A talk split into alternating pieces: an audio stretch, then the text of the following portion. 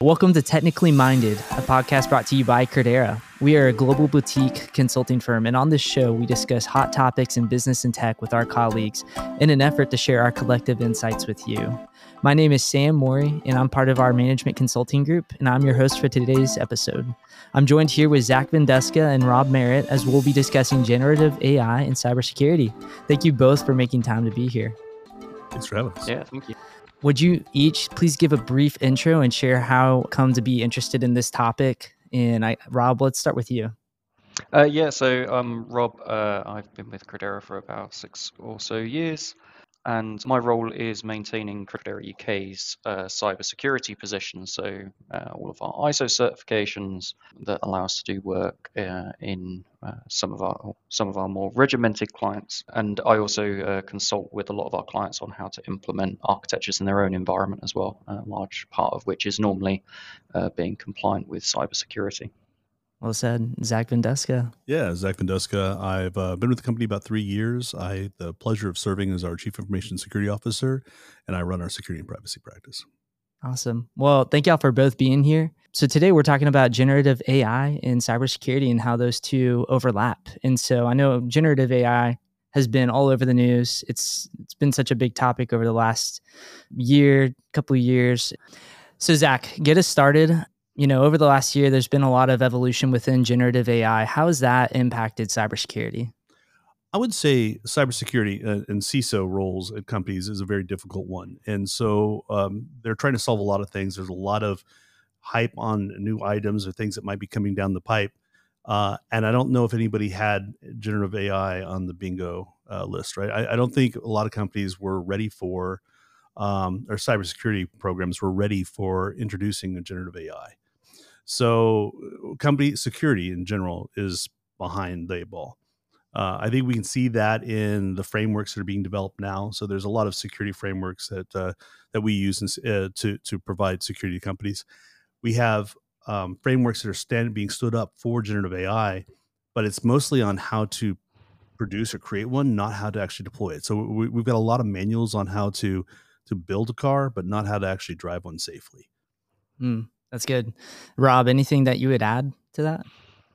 Uh, yeah, I, would completely agree with what Zach is say, saying. You know, we're chasing very much a, a, moving target that is evolving a rate um, almost um, somewhat unprecedented in the industry, right?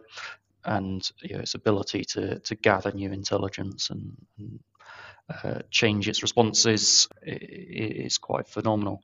I would also, uh, I guess, what I would say is I think the, the other focus that it's really brought for organizations is a renewed focus around its uh, integrity and quality of data.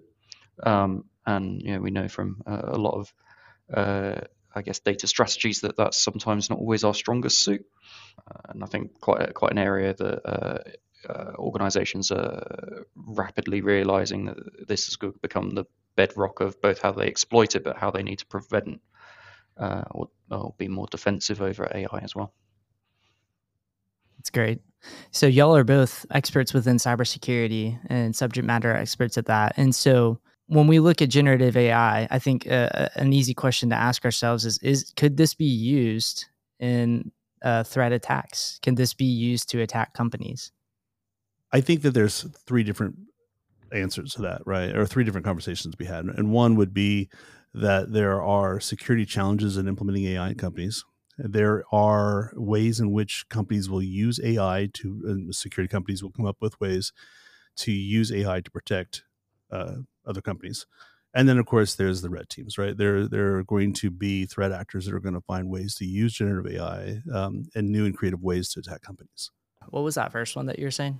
So, I mean, the first the, the first challenge is companies are are rushing forward because the, the hype is high, the possibilities are there. No one wants to be behind on on this chain, um, so they're looking for ways to solve business problems with generative AI. They don't have good means right now. Um, their cybersecurity teams don't really have frameworks or practices or, or awareness exactly how to to protect their companies. So there's implementations rolling forward that are probably not as secure as they should be. Now, we've been facing that challenge and making sure that we do what we need to to remediate any kind of risk for any AI implementations that we were looking at or that our companies that we work with are, are, are implementing. The good news is a lot of the same kind of ways that you would attack uh, an AI implementation are the same ways you would attack anything else. So we get to borrow some of what we've known in the past. So uh, if it's going to be implemented in the cloud, you're still going to have to use standard cloud security methodologies to protect the inst- uh, the, the instances that you're putting out there. There, for the most part, you know, a DDoS attack is a DDoS attack. Uh, almost all these attacks are going to be very similar. There are some nuances though that are really giving, I think, the security world fits, and that a great example would be prompt injection, right? So we've done injection for a long time. You know, if you uh, if you want to layer in an attack on, say, a website, you can use, you know, Burp, Burp Suite now used to be Achilles as a proxy, then actually tra- uh, inject code that's going to be interpreted. For those, injection is any time in which I can inject a piece of code into something that's going to be interpreted by my um, downward attack vector or where I'm trying to get in, uh, into. Um, prompt injection in generative AI is a little bit more difficult because classically, like a SQL injection, I know that they're going to be putting SQL code in. So I can watch for that kind of language and I can say, I call or carve out and say, hey, as I interpret what's coming into me, do not allow me to do any of the SQL stuff because I don't want it to actually manipulate and, and take advantage. With generative AI and, and large language models, the it, the prompt now can read every language. It can read combinations of languages. It can read code. It can read ASCII. So the ability to to just say parse out this because this is the kind of language I'm watching for becomes very difficult. So that's like one of the the examples of how it differs from from classical security. Um, another one is poisoning the well. So there's a data source or something that sits underneath that that the AIs are learning uh, are working off of.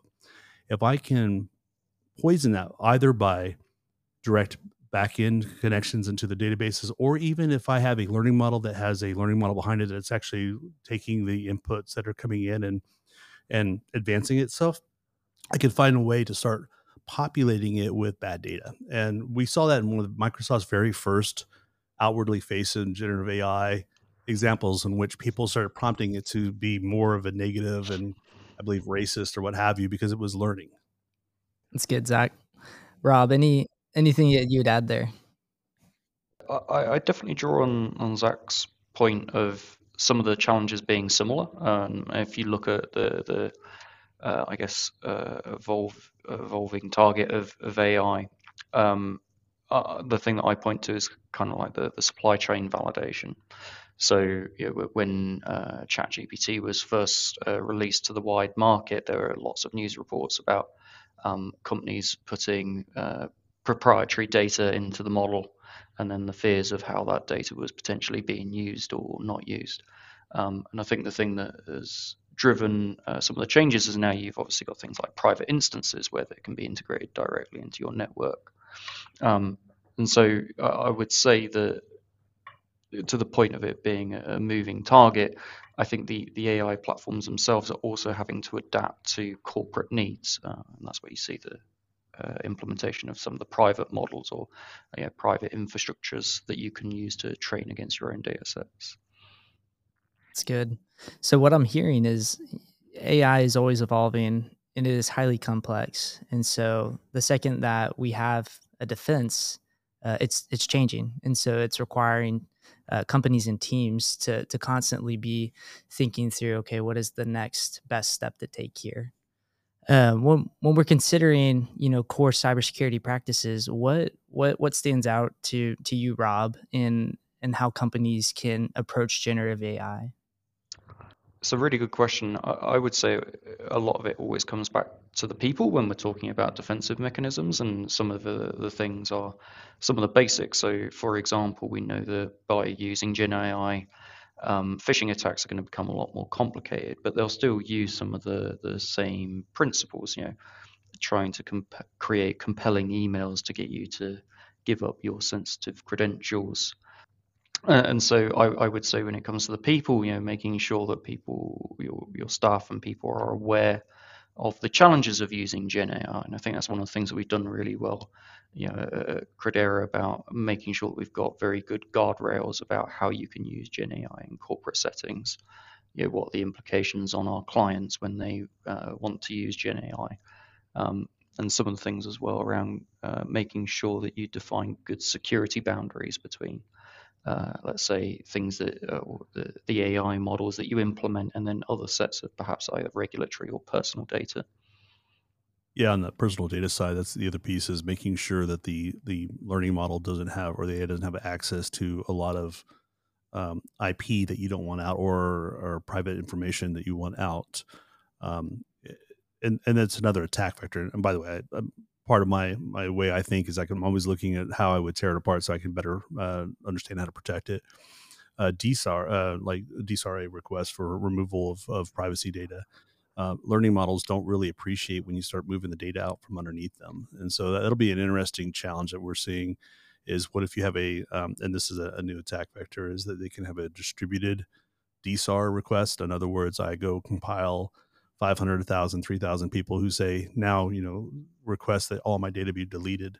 Um, that can wreak havoc on a uh, on an AI model. But the other side of that, of course, is the recent what, what was it? Samsung that had the uh, challenge that uh, they uh, they set one up, and it was only a matter of days before they were leaking private information for uh, that they weren't they, they, had no intent to actually have go out. Yeah, they they leaked a lot of their uh, uh, IP for one of their products. I think it was. In regards to IP, how can companies best protect that in a generative AI model? It, it goes back to something Rob said earlier, in which you've got to have strong data governance right? At the end of the day um, and and it's not a, a, an easy thing to do and most companies still have challenges at this um, but if you're going to protect your data and this this is true for having a good privacy program this is true about having a good generative ai program if you don't actually have good understanding of your data good classification of data marking of your data uh, understanding it, it's the data's um, integrity, understanding the data's provenance, understanding your data lineage, that's where you start having problems. Uh, all I can say to that is yes, uh, 100%. That, that's where it all uh, comes together, right? If you don't have those things in place. Um, uh, I guess the thing that I build on that is uh, it comes back to my point of people's awareness because it's very easy to have like the policy and the frameworks for all those things in place and then no one know that they exist. Um, so making sure that you've got a robust communication program to make sure that people are aware of you know what sensitive data uh, is marked as and what you can and can't use it for. Um, and I think one of the things that I'm seeing quite interesting from a data governance perspective is actually putting some of the onus of that back on uh, the individual. So I've seen some applications that when you request access to data, you now have to sign a disclaimer that says, or uh, sorry, effectively a contract that says that you're aware that this data is of this classification and means that you cannot do these things with it. And so rather than the user being woefully unaware, they're now completely aware because they've signed something that says, I know what it means when I have access to this data and what I can and can't use it for. So, so Rob, what you're telling me is that our, our data governance program should not be our best kept secret? Yeah, that's exactly what I'm telling you. Exactly what I'm telling you in light of all this, it sounds like having a thorough data governance uh, model in place is the first step that really any company should take when they are considering generative AI for either a security, uh, maintaining security, or uh, trying to fulfill any type of business outcome. It, it really just starts with the way that they gather, manage, and I guess outsource their data. Well, I mean, I would never argue against that in general. I mean, I think it's a, a great uh, best practice. If you can't get it done for your whole company and you're going to put generative AI, you need to at least put the boundaries of a data governance program around the uh, the touch points that the AI is going to have. So, you know, kind of think of it as circles. At least, at least build the capability within the AI implementation, and then you could potentially expand it out. Um, but anywhere that that's going to touch, downstream, upstream, I would I would uh, also establish that data governance program. That's good. Shifting gears a little bit, as we've seen, generative AI has vast potential for both business and security outcomes. Do you see generative AI becoming a new means for accelerated software development? Yes. Uh, yes, is, is the very short answer to that. Um, yeah, being the security person, I always put a bit of warning onto that as well, though, because when you're using Gen AI to generate code for you, you don't always know the the, the origination of that code. And so my guidance would always be definitely use it to try and help accelerate your program. But please never deploy that code directly into production. You know, make sure that you still have the good old basics of good, robust software development pipelines that are doing things like code quality checks, you know, where, where you're using uh, co- uh, code generated by uh, Gen AI. Um, making sure that you've also had like an independent review of that code. You know, perhaps if you're not a seasoned developer, getting someone to cast their eye over it. Um, and you know, always make sure that you've got your your DAST and SAST capabilities in the pipeline as well to make sure that there's good uh, static and dynamic application security testing. Oh, but when AI takes over the SaaS part for us, we'll just trust it, right? Yeah, obviously. Of course.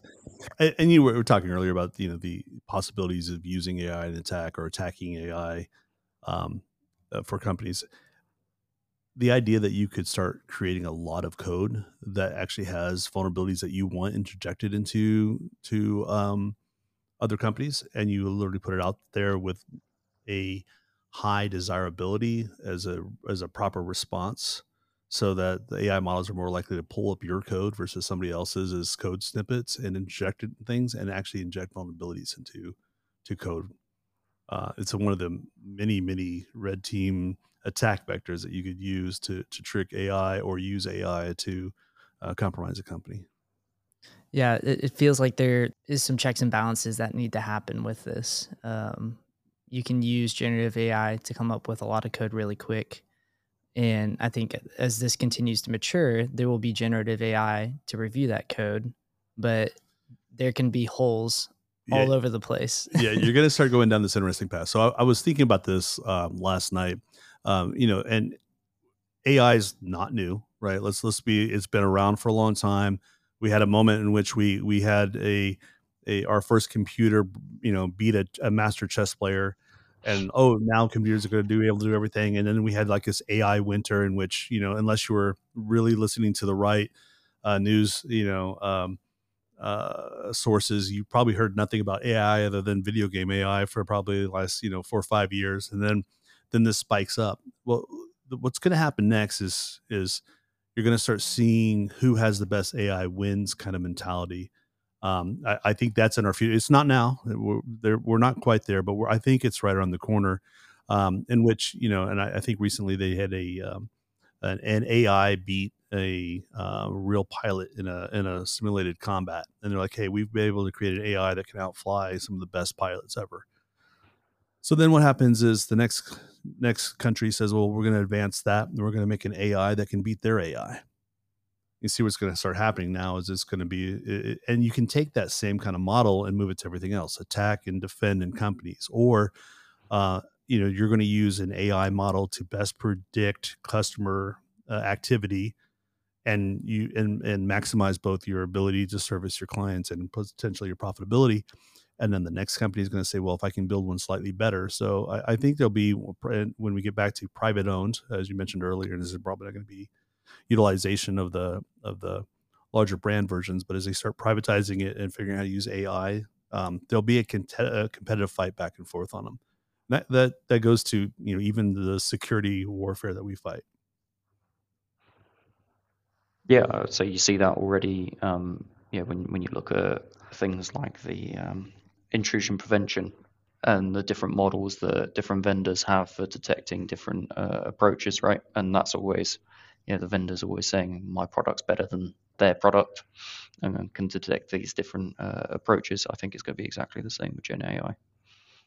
So, uh, uh, you've mentioned it earlier in the podcast of prompt injections, and so I just I got to ask, you know, what what is a prompt injection, and how how exactly does that relate to to generative AI and all this? So, uh, often when we're working um, as a red team we're looking for um, ways to compromise a company compromise a product um, prompt injection is any place in which i can inject any kind of code um, or even language in this case which is the interesting thing uh, into something that will be consumed and then um, interpreted right so Um, a, a, classic, and, and I'll, I'll, use an old version. URL injection was where I would take the, the the URL brand across the top, look for something like customer ID, user ID, UID, or something like that, and change the value that was expected to come back to be a different value, and then send it onto a server, and then see if I could session jump, and then get to someone else's session. That's an injection. Um, a SQL injection is where it's expecting to just get some regular code and I throw some SQL code in, knowing that it might be interpreted by something that can understand SQL and then return stuff to me that it shouldn't. Our prompt injection for um, large learning models is going to be when it has, uh, like right now, if you go to Chat uh, GPT or or even Bing, right? Like it's even a search model, they have a spot in which you can type something in there.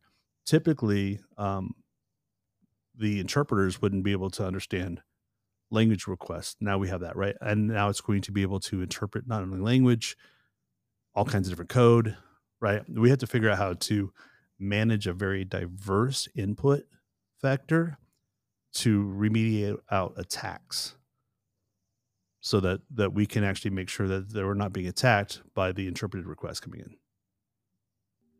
Sorry, but looking at me like uh, I'm going to add anything else. Uh, like uh, Zach's, Zach's explanation is is spot on, right? So prompt prompt injections is that is will that be something? It sounds like that's been around for a while, but will we hear that more and more as time goes on? Will that potentially be a a, a more per, or a more prominent risk? It's a new it's a new and more prominent risk, and uh, injection's been around a long time um, injection into a model that can understand so many different languages and different and i don't mean just human languages i mean coding languages right it, it becomes a lot more difficult even before i just had to look for you know uh, an open bracket a couple things and I, I, can i can prompt out a couple things and know that i'm going to stop most html uh, injection um, i can't do that now right? With this it's going to be able to interpret what you're trying to say because it's trying to make a it, it's reading what you type there and making assumptions to what you're trying to say. And then uh, so i we can keep flirting with what we put into a prompt to make it actually give different results.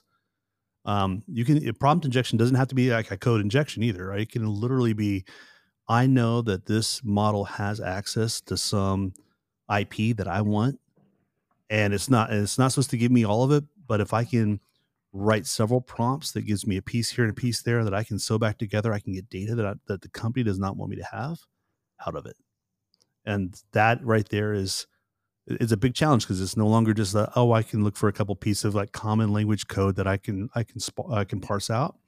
No, this is interpreted, and so it, it's going to be an interesting challenge. It's going to be one of the ones that we go back and forth on. It's good. I, when I think of threat actors in cybersecurity, I think the two things to simplify it that they are uh, looking out for is access and information, really. And so this is one of the ways that they can gain access or information uh, into a company. And as we mentioned earlier, AI is always evolving, and so it is a moving target. Is there a best practice in how you protect against something like this? So there are best practices. There are frameworks for how to build one. Again, kind of to our conversation earlier, um, if you're a company who's building an AI, there's some framework. There, there are items there. Uh, OWASP has one. NIST has one. Um, but how to implement them safely, we are still on new ground. Um, so they're not. Also happy to go through a list of red team stuff if you want. I was I wrote a couple down that I was thinking of last night. So yeah, yeah. Feel free to ask. Let's let's hop over to red team. Uh, Rob, you want to kick this one off for us? Yeah, so uh, I, one of the areas uh, that we're obviously seeing is how to use Gen AI to uh, you know, exploit companies, right? And so the, the concept of uh, red team, blue team is yeah, how, how can red teams create an offensive approach um, and, and blue teams be able to defend against it? And I think the thing that Gen AI is really going to drive is your best defense is probably going to be the best offense that the red team can generate, right? And this comes back to our earlier conversation about the, the competition of the best model. And I guess everyone loses if the person that has the best model is actually your threat actors rather than the people that are offering you a defensive approach. Um, yeah. And so I think what we're going to see in the industry now is probably um, because of the amount, vast amount of knowledge that these uh, models will have access to, um, a, a, new generation of much higher, and more sophisticated zero-day vulnerabilities in software or hardware or uh, things that are available to the, the, the market. I, I, think the red teams are going to be a little more creative right now, and I think that's the other thing. That if I was to be nervous about something, is I need to see the defenders get a little more creative in how they would use AI to protect. Because hmm. if, if, you're a red team, I just think of, of the possibilities, right? Bypassing uh, CAPTCHA, like you absolutely we're going to be able to make AI beat the I am a robot, right? So that that's done. Like that we're we're gonna that's going to get defeated. We're gonna have to figure out how to solve for that. Better phishing, like you know, half of the of of phishing attempts out there are are still written pretty poorly. Wait wait till I get Gen AI to start writing my phishing campaigns, right? It's going to be different. Social engineering, I mean, and people are always one of the the easiest targets in a company uh, we're definitely going to be using Gen AI to attack them. Think about think about deep fake executives, mm-hmm. right? Like we're we're already looking at that um, honeypot social medias, like literally, you know, looking for those who are often on social media and building the having AI, you know, fake the perfect person to gather data from them. I mean, there, think about all these kind of attacks. We don't see a lot of this stuff in blue team, you know, being creative. Um, you mentioned earlier about the the software, uh, you know, uh, SAST and DAST, and, and, our ability to do code. What about when you get code and you use a model to go through that code and look for vulnerabilities, like a faster ability to identify vulnerabilities uh, that a company's using, you know, that I, I can take advantage of. Um, self-evolving malware, um, and then just think about the tools industry, right? Like, and you mentioned earlier, like uh, analysis we're going to be building improved models to look at the network behavior and try to identify stuff. We they're going to be using AI to also look, you know, scan a network to find what what might be a great potential attack. You can even have them create custom kill chains, you know, for a company based on what it's interpreting uh, as it goes through your environment. Yeah, I mean the thing that uh, sometimes keeps me awake at night now is uh, obviously we use a, a lot of software to uh, pick out false positives. And so, to Zach's point around creativity, how do you start to make an attack look more and more like a false positive um, to bypass some of the automated defenses that most organizations will have in place? That's good. So, in, in talking through all this, you know, we we've explored how uh, AI can be used to attack companies, and Zach, I think as you have teed up, uh, there is a lack of AI being used to defend companies. Uh, have we seen that be played out any further? Well, we've definitely seen uh, security companies that are selling products use uh, the the AI language, use ML as a language in their sales process. Some of them are actually using it. Uh, what I would say is that they're they're still using it to solve the same problems. Uh, you know, do better code scanning, do better network scanning, do better, you know, um, you know interpretation of, of, threat detection do better predictive threat uh, stuff. But at the end of the day it's still like improve this improve this improve that. Uh, there's not a lot out there saying hey we're, we're approaching the security problems that ai are going to create in a new way. Um, and we're going to need to start seeing that. We're going to need to see um, uh, interpret interpretation of inbound phone calls for malicious activity right like where ai could actually be listening to like we already record all of our support calls. We also know support calls is a great attack vector um, because we, have seen it just recently used by some of the ransomware gangs uh, in Las Vegas to take uh, casinos, right? And it was it was by phone call. Uh, would be great to see generative AI being used to listen to calls and go, see, this is actually exactly what uh, attack from a Gen AI or deepfake would look like and then go ahead and and and tag it and maybe stop the call, stop the stop the attack at that chain. But I'm not seeing a lot of that just yet. No, now doesn't mean it's not right around the corner. And hopefully, if any of you guys are listening, get on it and come talk to me. I'll give you some ideas.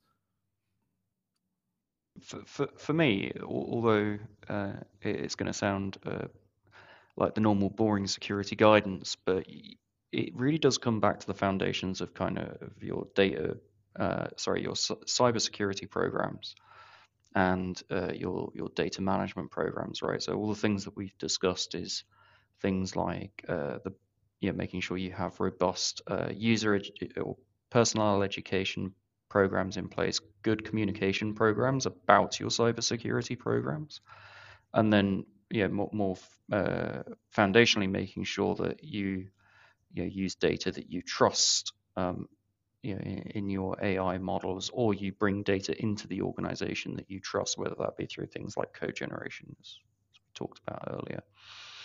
Um, uh, and then I guess the, the, the last point uh, was just around the supply chain piece, right?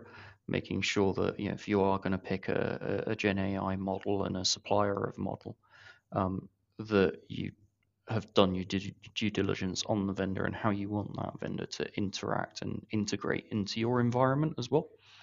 Um, as boring as it sounds, it feels like some of the challenges are just a much faster, more evolving problem um, that rely on the same foundational, uh, I guess, robust capabilities of, of a good cyber and data governance program. It's good. Let's let, let's dig into the application. And so if we are if we're looking at a company that say has a new CISO and uh, is hearing all about this generative AI and is questioning, okay, what do I do next? Where do I start? What what would be your advice to him, Rob? My my advice would be understand what the use cases for your for the new Gen AI application is. Um, if this is the first time the organization is is doing something like it, um, try and make sure that you narrow down that use case that is aligned with, I guess, the risk and complexity that the organization can deal with. You know, if, if you are going to jump straight off the diving board and go for your most risky, most complex implementation, you're probably going to have a really bad day as a CISO.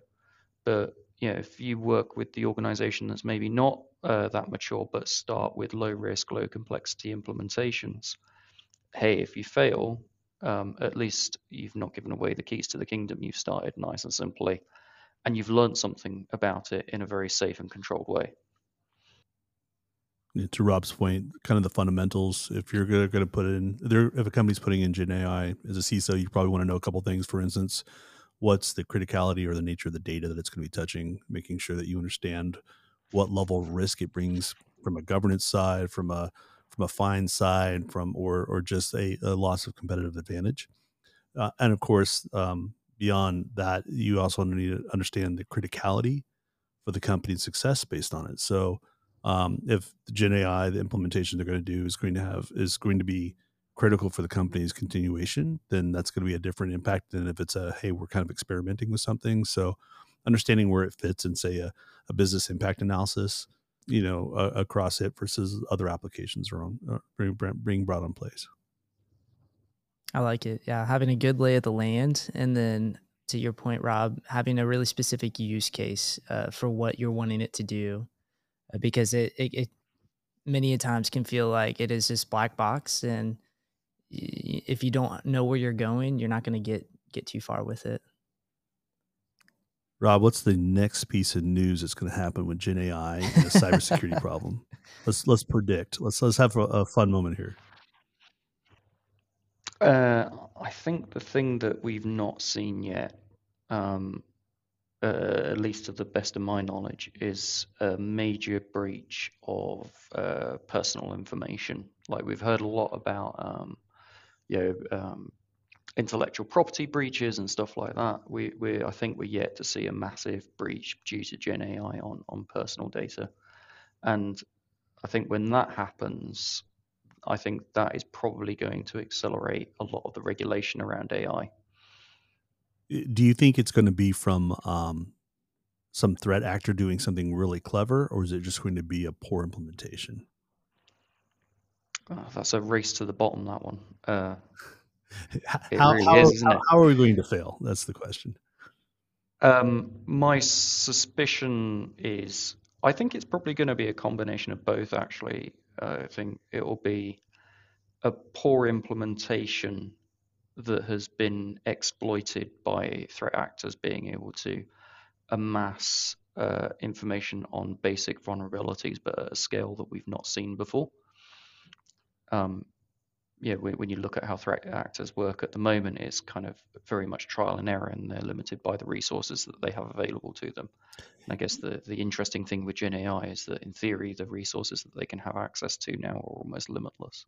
Yeah, and I, would be careful with the the um, limiting resource concept on threat actors because there's definitely different kinds of threat actors, right? There's individual yeah. hackers, there are ransomware gangs who are, by the way, very well funded now, um, and and live in countries in which they are, you know, uh, free of laws or concerns that would be a problem for them. And as they as they keep landing in the SEC's new requirements of 8Ks coming out, letting us know when they've paid and how much, we're going to start really understanding um, how well funded some of these um, hacking groups are, or nation states. Trust me, nation states yeah. have plenty nation of money to invest. I mean, if they, you know, nation states are one of the number one buyers of uh, zero days, right? And zero days go for millions. Zero day is a, a vulnerability that's been identified that can be used in an attack that uh, has yet to um, been patched, remediated. Um, zero days are uh, often sold on a, on a, black market, and um, these nation states buy them up, like you wouldn't believe, to use them on their enemies. Um, uh, yeah, scratch, scratch the limited resources point. I guess the, the point I was more aiming for was more people are going to have more resources than what they've had before, whereas previously it was limited to the likes of nation states and that, yeah, funded hacking groups. Good call. Yeah, as as as we can shrink down the footprint of what uh, it takes to run your own individual generative AI. Yeah, yeah, that'll be that'll be interesting. Um, right now, that is the the the realm of larger actors, but um, the tools will continue to to reach the hands of individuals. Well, as we wrap up, if you could leave security leaders with one piece of advice uh, regarding generative AI, what would it be? Uh, I'm going to go with uh, my usual start with the foundations, uh, and that will probably solve quite a significant amount of uh, the problems that you will face going into implementing your Gen AI program. I mean, that's a great answer. Um, I, I, guess if I have to pull something that's slightly different, I would say uh, don't try to stand too uh, strong on your defiance of, of, implementation and being a um, make sure you be a business partner. Don't be a house of no. Try to understand that this is coming, and then just looking for the best way that you can wrap uh, remediation around it. Make sure that you wrap um, uh, protective measures in place that are going to minimize the uh, the damage that might come from it. Um, you know, hoping that it never happens, but being ready to respond if it does. Alrighty, this is y'all's last chance. Any any final words? Any final topics? If not, we will wrap this thing up. Um, I mean, one of the areas that I think is going to be really interesting to try and deal with is bias in in AI. Um, and the reason that I think is important from a cybersecurity perspective is bias is probably one of the things that affects the integrity of your data the most. Um, and I think as you start looking at the application of AI for things like recruitment, um, so uh, not so much a, a client story, but uh, I, I, know of a, an organization that was using AI to uh, evaluate video responses.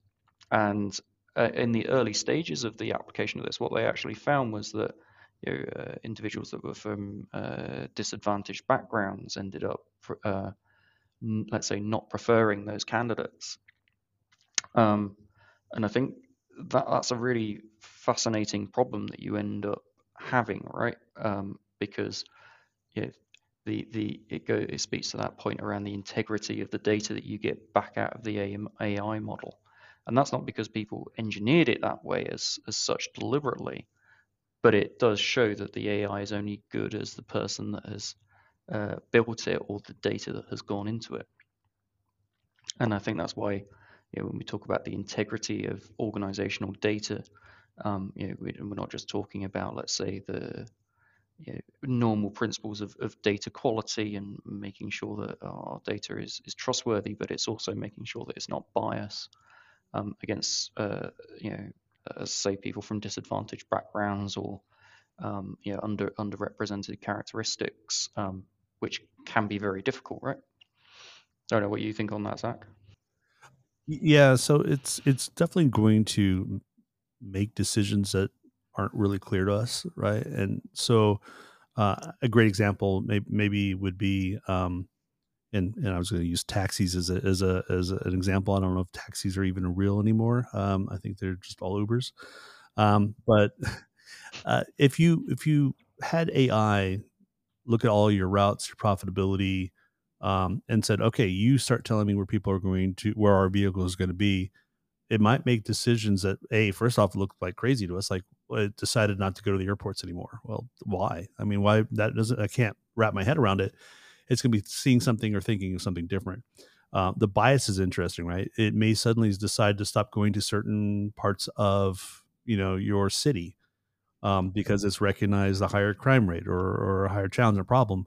Uh, so it's going to make a, a, decision that you know on on the front of a business might make sense, but at the end of the day is definitely lacking of a, kind of that human consciousness, right? Like it's going to say, okay, we're, we're just going to stop going to all these neighborhoods because the profitability or margins aren't there. So um, AI is going to going to have biases injected in them by who develops them. It's also just going to make kind of cold decisions um, that we're going to have to go back and say, look, we can't really, you know, just lay it in their hands. We have to actually, you know, we we still have to be the human in the room. Yeah.